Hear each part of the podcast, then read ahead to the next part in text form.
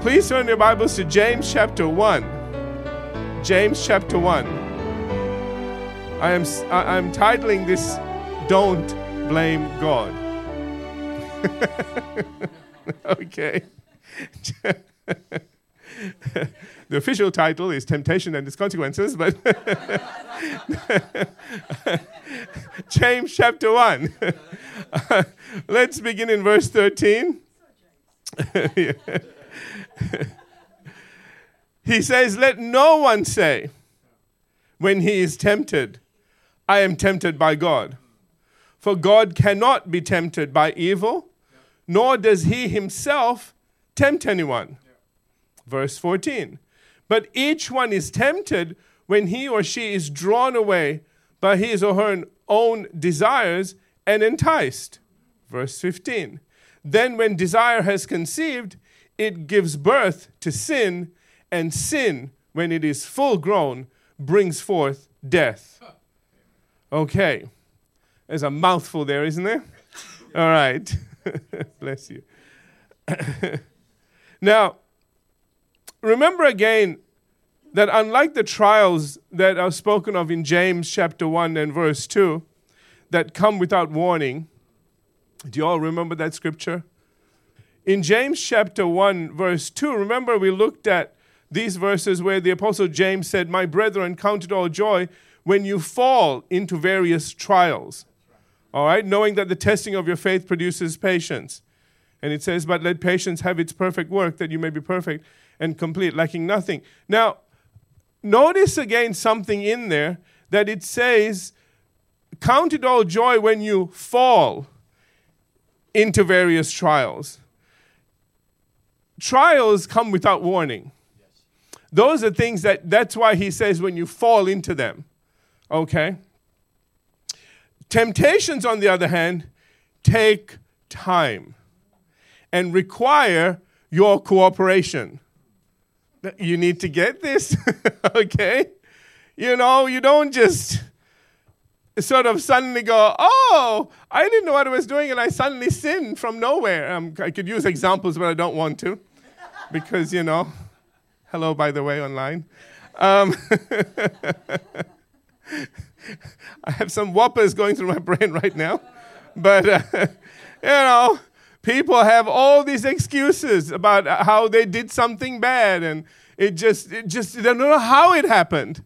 Oh, you thought about it. You spend time. I told you, this does not happen without your cooperation. You have to cooperate for this thing to happen. Trials are one thing. Trials are things that, you know, you go out and you find a flat tire or, you know, whatever. It's kind of, that's a trial, okay? But a temptation is different. It takes time. And that's the reason why the, uh, James begins again in verse 13 by saying, Let no one say when he is tempted, I'm tempted of God. Because he says again, God cannot be tempted by evil, nor does he himself tempt anyone. I will, we will look at that verse in great detail because we really need to understand what he is saying in order to understand what to walk away from and also not to blame God for things that we are responsible for. If we push that off, and I've seen so many Christians do that. Oh, the Lord is testing me and trying me and doing all of these things. You know, 99% of that is you or the devil. okay, one of the two. Some days you can't tell the difference. You know, okay? you know what I'm trying to say? You know, you know, when somebody chucks a snowball and you look behind and both of them are pointing to the other person, it's kind of like that. you don't know which one. All right. I like uh, the literal text. It says, When you are tempted, don't ever say, God is tempting me. For God is incapable of being tempted by evil, and He is never the source of temptation. I really like that. We need to meditate on that for a little bit. Let me read it again. okay?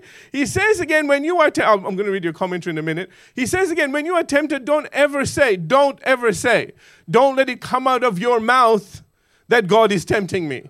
I don't know how many people have said that. And then they make God look bad. Who wants to become a part of that? You've got enough problems in your life? Amen? To have a God running around tempting you. No, you know, I'll find another one. so he says, For God is incapable of being tempted by evil. We'll look at that in, in more detail. And he is never the source. He is never the source of temptation. Are you all with me? Okay. In his commentary, John MacArthur writes The idea is let no person say to himself or herself that is rationalized to himself or herself that when he or she is tempted, he is being tempted by God. See, we rationalize this.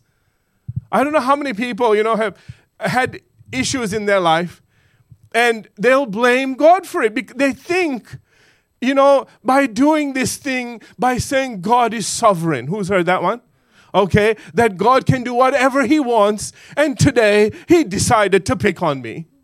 Because God is so powerful and He's amazing, and He has nothing else to do with His time but chase me around and tempt me is what is actually being said. They sound spiritual.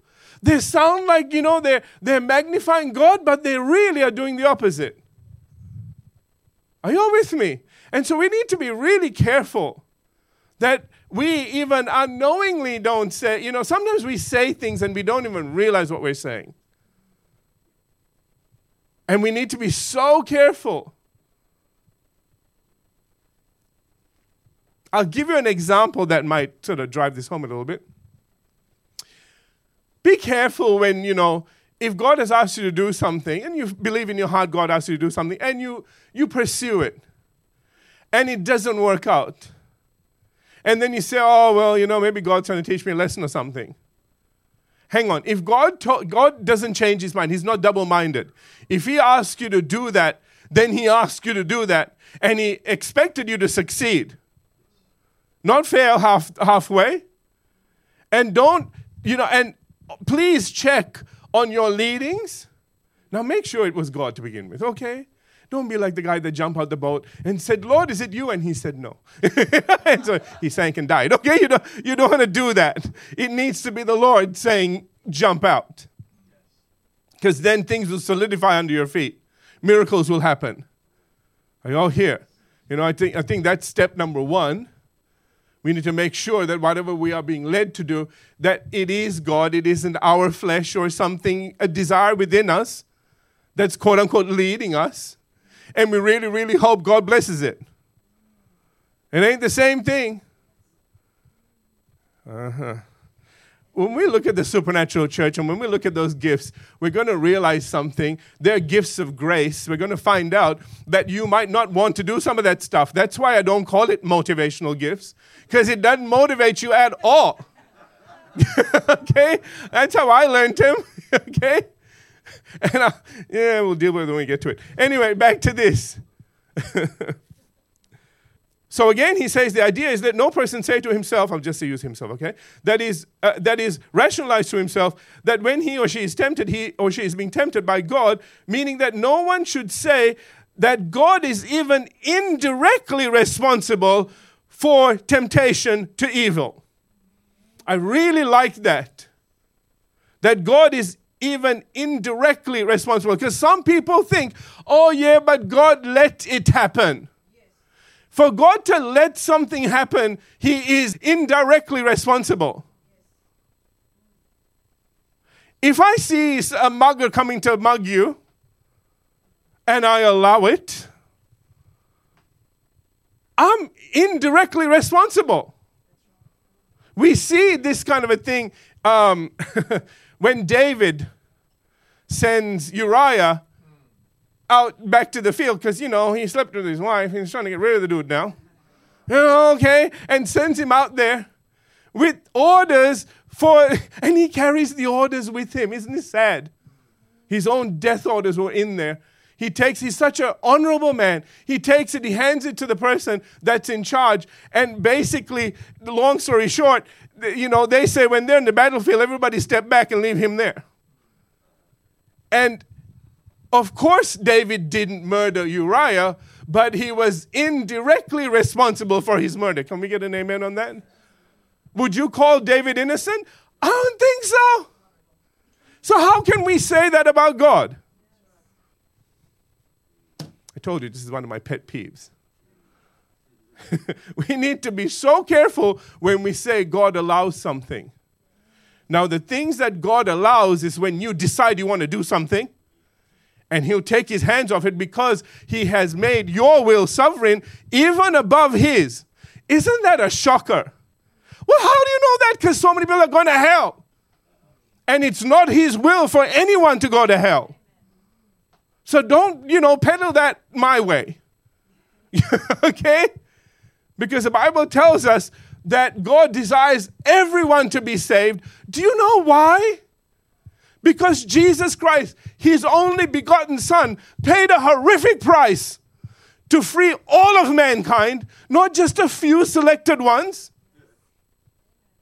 Are you all here? All of mankind got taken down by the first Adam. The second Adam came and rescued the whole bunch. But it is our choice.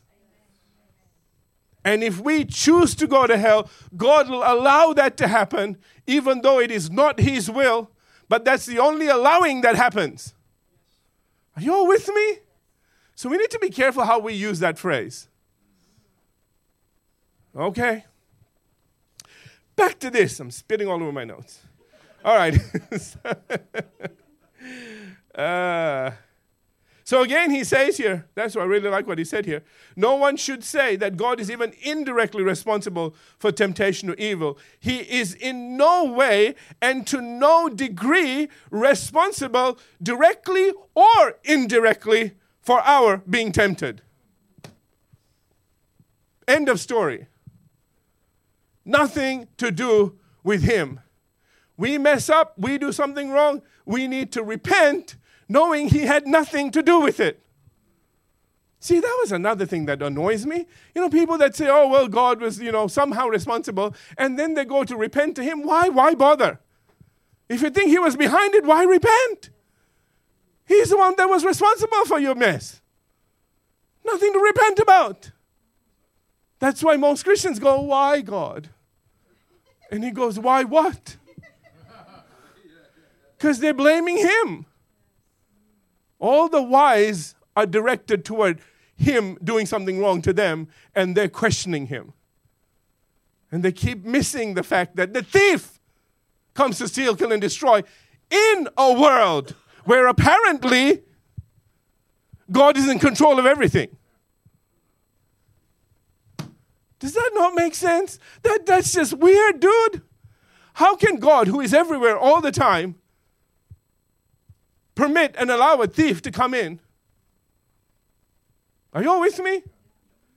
If he's in control, he's in control. If he's not, then who is? And God said, Let them have dominion. We're going to keep our fingers out of it.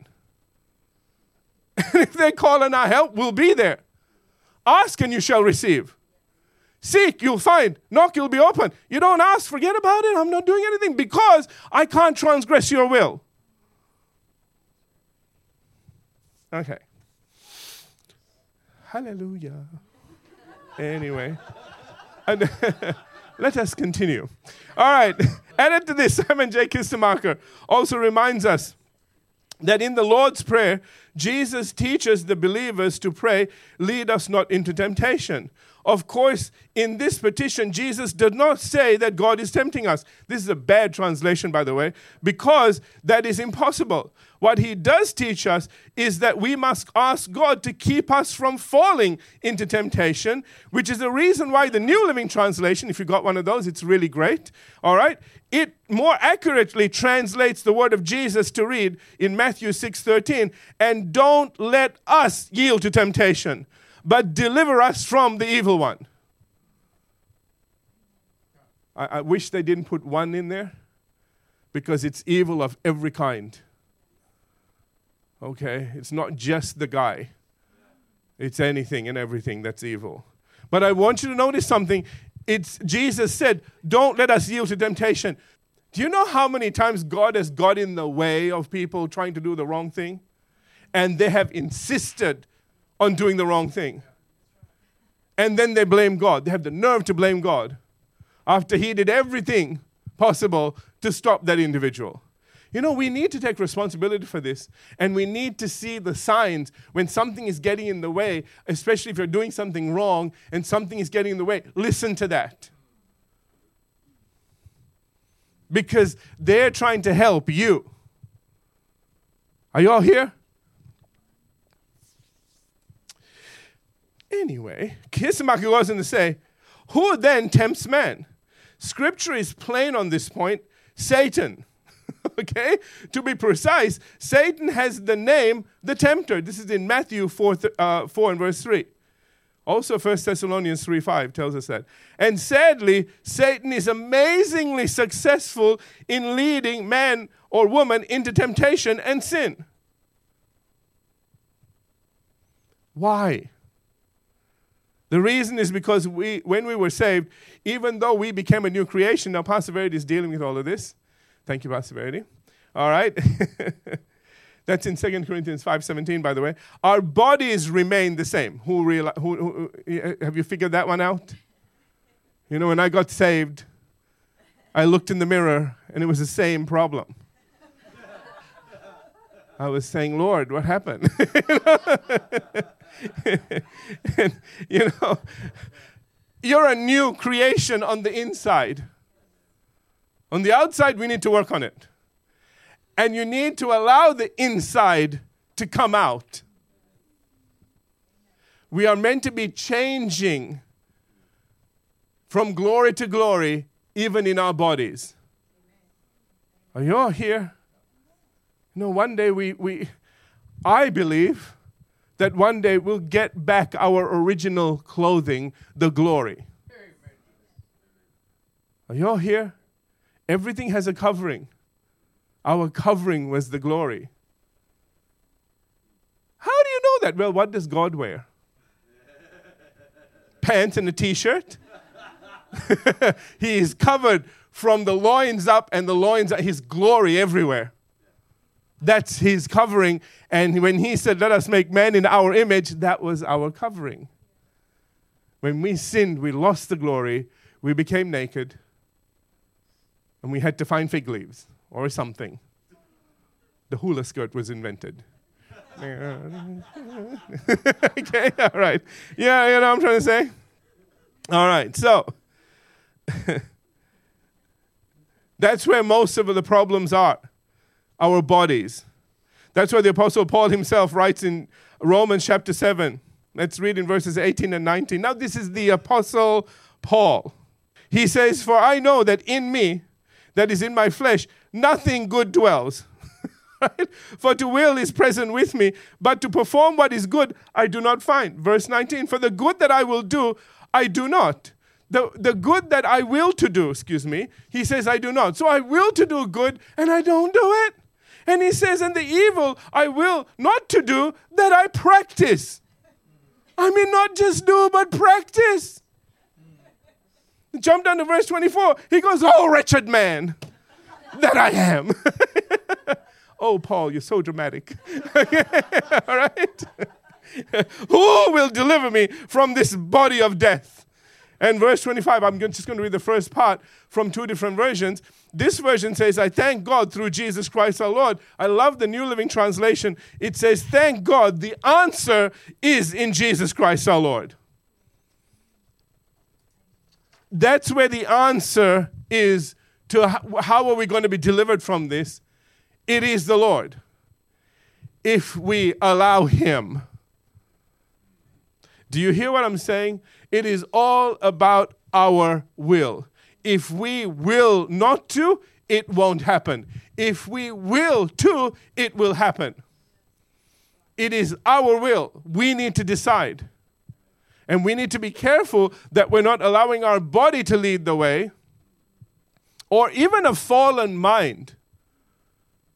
That's why the Apostle Paul says in uh, Romans chapter 12, you know, don't, verse 2, be not conformed, but be transformed by the renewing of your mind.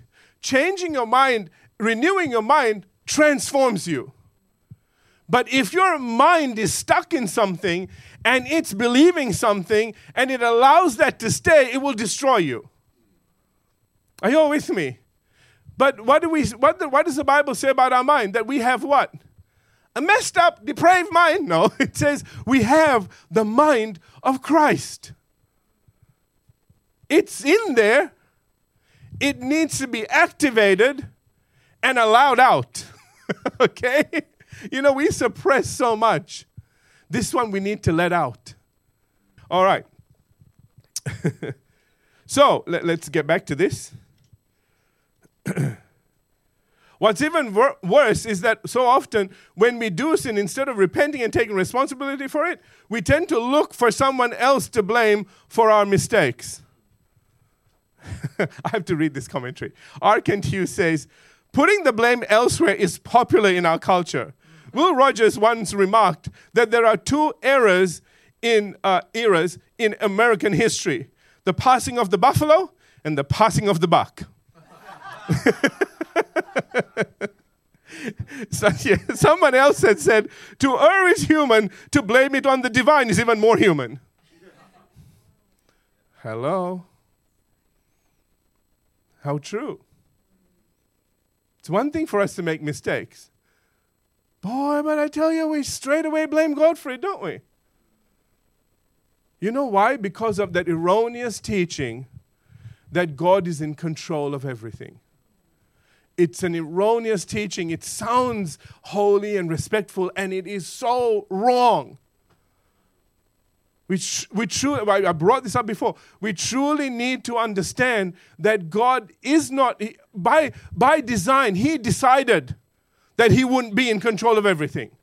He could have decided, He could have said, That's it, I don't trust nobody. okay? Oh, I'm just going to control everything. But you know what? God isn't controlling. The devil is, but never God. He created man with a free will, men and women, with a free will. But not only that, he said, I want you to take responsibility. I want you to have dominion. Are you all with me?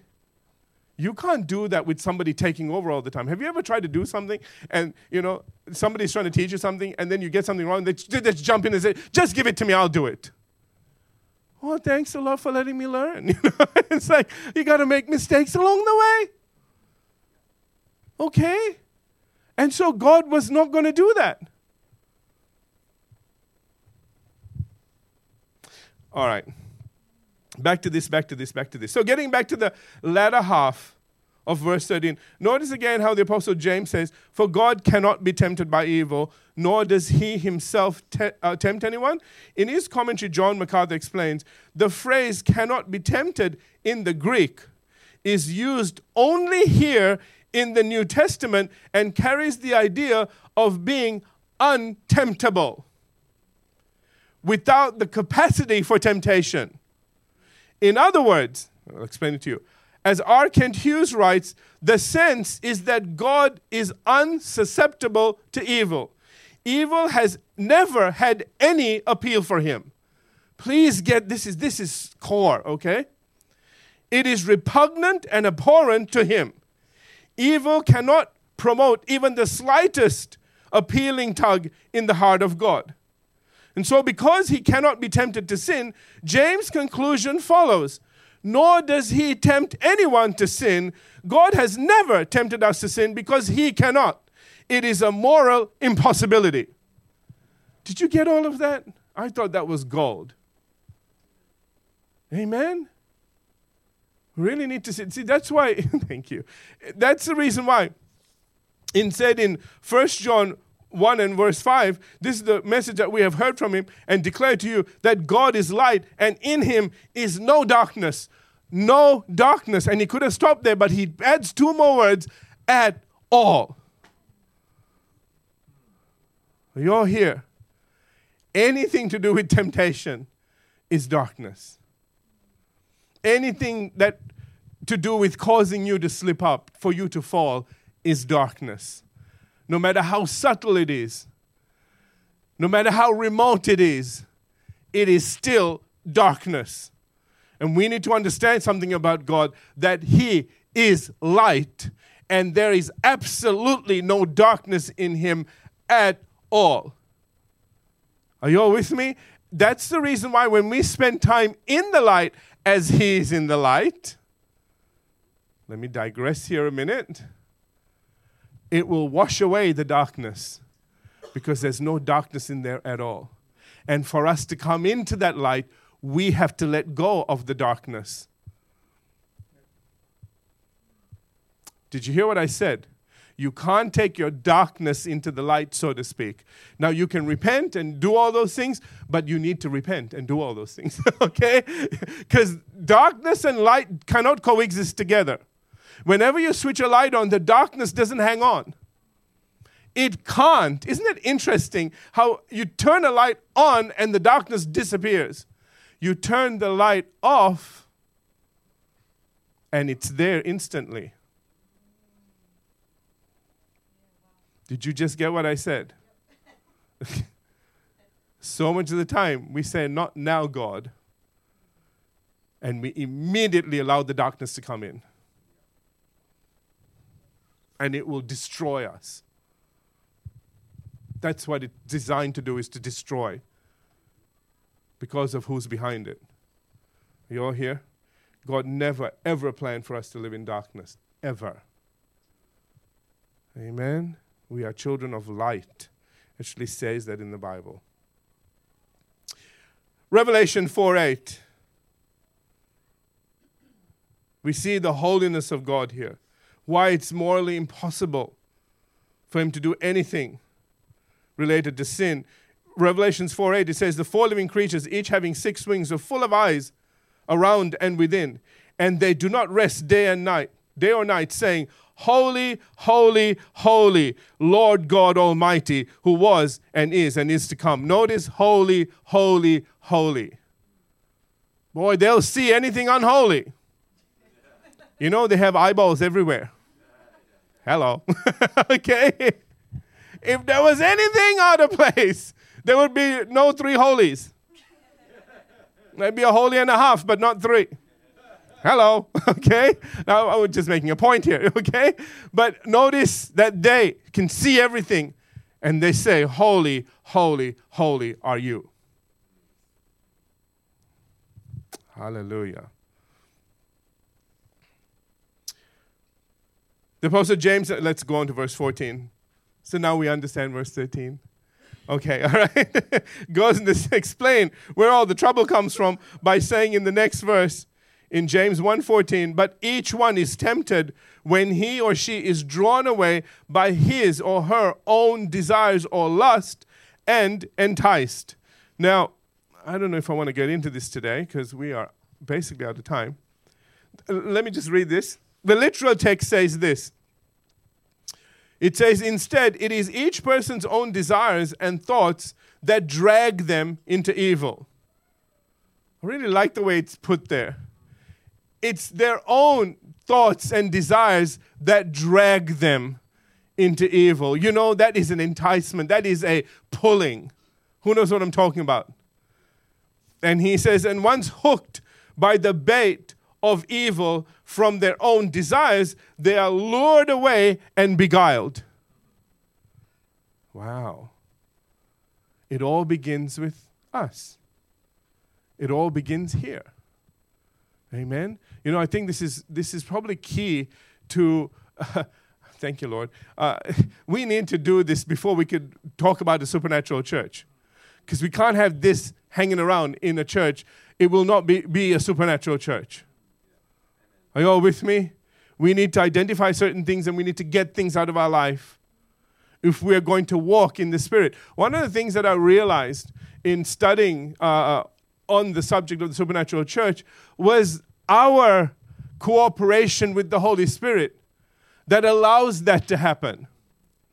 And He wants to do a lot of things in us to get us there. You know, we want to get to a certain place, but there are certain places in our life that we won't allow Him in.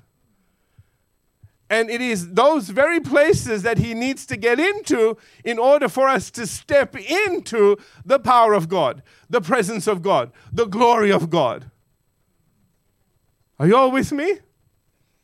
And so while we are fighting this, while we are thinking, and see, this is the thing that you know the enemy does so often is that he, you know, it's a he just always puts our eyes on the natural. It's always about, oh, you know, what does it matter? And we, we have this if nobody sees, you know. oh, if I don't get caught, you know. Hello and that's that's that's a life that's you know one of one of my favorite preachers you know charles Nieman he says you know those are the kind of people that have one foot on the ground and one foot in the grave and the, the devil is got a can of wd-40 and he's spraying the one trying to help you in you know what i mean? And that's so true. You know we we we, we risk things. We kind of walk on this edge and we think we've got it and we don't. There is something supernatural arrayed against us. And what's sad is we've got something supernatural and more powerful on our side. Wings folded, waiting to do something. That's why I really love what Elisha said to his servant when he said, There are more with us than with them, with them. Not them, with them. I suddenly realized Elisha wasn't just talking about, you know, the number of them, uh, you know, him and his servant and the, the chariots of fire against the army. He was talking about them and the chariots, the army, and whatever was driving them. And he said, We got more on our side than they do on theirs. And sweetheart, at the end of the day, it's them fellas that matter. Because one of them took out 185,000 in one night without breaking a sweat. That's right. I mean, took him all. It's just one, one angel, one. Somebody goes, You need help? Nah, I'm, I'm fine. it's only 185,000. It's not a big deal. Are you all here? That's what he's on about when he says there are more with us than with them. Hallelujah. All right. There's so much to this next verse. Uh, we are going to leave it here because we have we have crossed over that line. I want to. I don't want to rush through this. Is that okay? This is so very important. We really need to get this, and also I think we need time to assimilate this. you know what I'm trying to say? Okay? Because this is just too much otherwise. So, what I want you to do is, you know, I, I guess what we want to do as we're moving to the place where we want to become this supernatural church, you all understand it's not the building, it's you. Amen. We're the ones, wherever we go, should be shining out. That's what was meant to, that's why we were meant to be so different to this world. You know what Jesus did on the Mount of Transfiguration? Remember when he, he shone like the sun? Let me, let me leave you with this. Do you know the same word? The same word. The same word is used in Romans 12 too. When he says, And do not be conformed to this world, but be transformed. Metamorphosized is the word. It's the exact same word that they used. It was only used three times. Twice to tell us what happened with Jesus, and once to tell us what should happen with us. That's in the supernatural church part. Okay, we'll get to that. All right. it's, I told you there's a lot of stuff there. But you need to get something here. That's where God wants to take us. When we got saved, when we got born again, when all things became new, they were meant to become new on the inside and on the outside. It was meant to shine through to the place where it just burnt out everything on the outside. That we became brand new creations that shone like the sun. And there would never be the question what religion do you belong to? This ain't religion. Amen. When you're shining like the sun, something is up. Hello. Can I get a little amen on that one? You don't have to evangelize nobody, they'll just come to you. And by you just being there, you drive out the darkness in others. They will sense a freedom whenever they're with you and want to know, how do I get that? And then you can help them be the same. Are you all here? But it all, all of that rests on decisions that we make about what compromises we make in our life. And hold God up in the process. I don't mean hold him up like this. We just hold him up. We get in the way. Amen? Let's not. I know it will take time, and I want you to take time. Examine your lives. This is not an overnight change. Overnight change is not good. You know, some people guilt people into doing things to make them feel bad. I don't know how many people have just suddenly gone, oh, I'll never do that again, and I just know they're headed for a fall. I just know that. What you want is about three weeks, six weeks, six months later, you suddenly look back and go, hang on a second, I'm not doing that thing anymore. I'm not feeling this way anymore. I'm not getting mad at things anymore. What happened? You transformed. Hallelujah. Something happened, and it happened quietly. And you allowed God to do it because that isn't a sudden change, and it's permanent. Are you all here? Let's have every head bowed, every eye closed. Father, we thank you today for your word. And Father, we want to cooperate with you, help you to get us to that place where we become the church that you desired so much in your heart that we would be. The church that the gates of hell could not prevail against. Hallelujah. And I thank you for each and every, in, every individual in the sound of my voice, Father, that you help them go on a journey of self discovery, a lot of repenting, whatever it takes, that we all get to that place where we allow you unlimited access to our lives. That we understand that there is always 1 John 1 9 on this journey. Whenever we miss it, whatever has been ailing us and just being a problem in our life, that we are quick to confess our sins, not carry it around, not allow it to fester and manifest in all kinds of ways,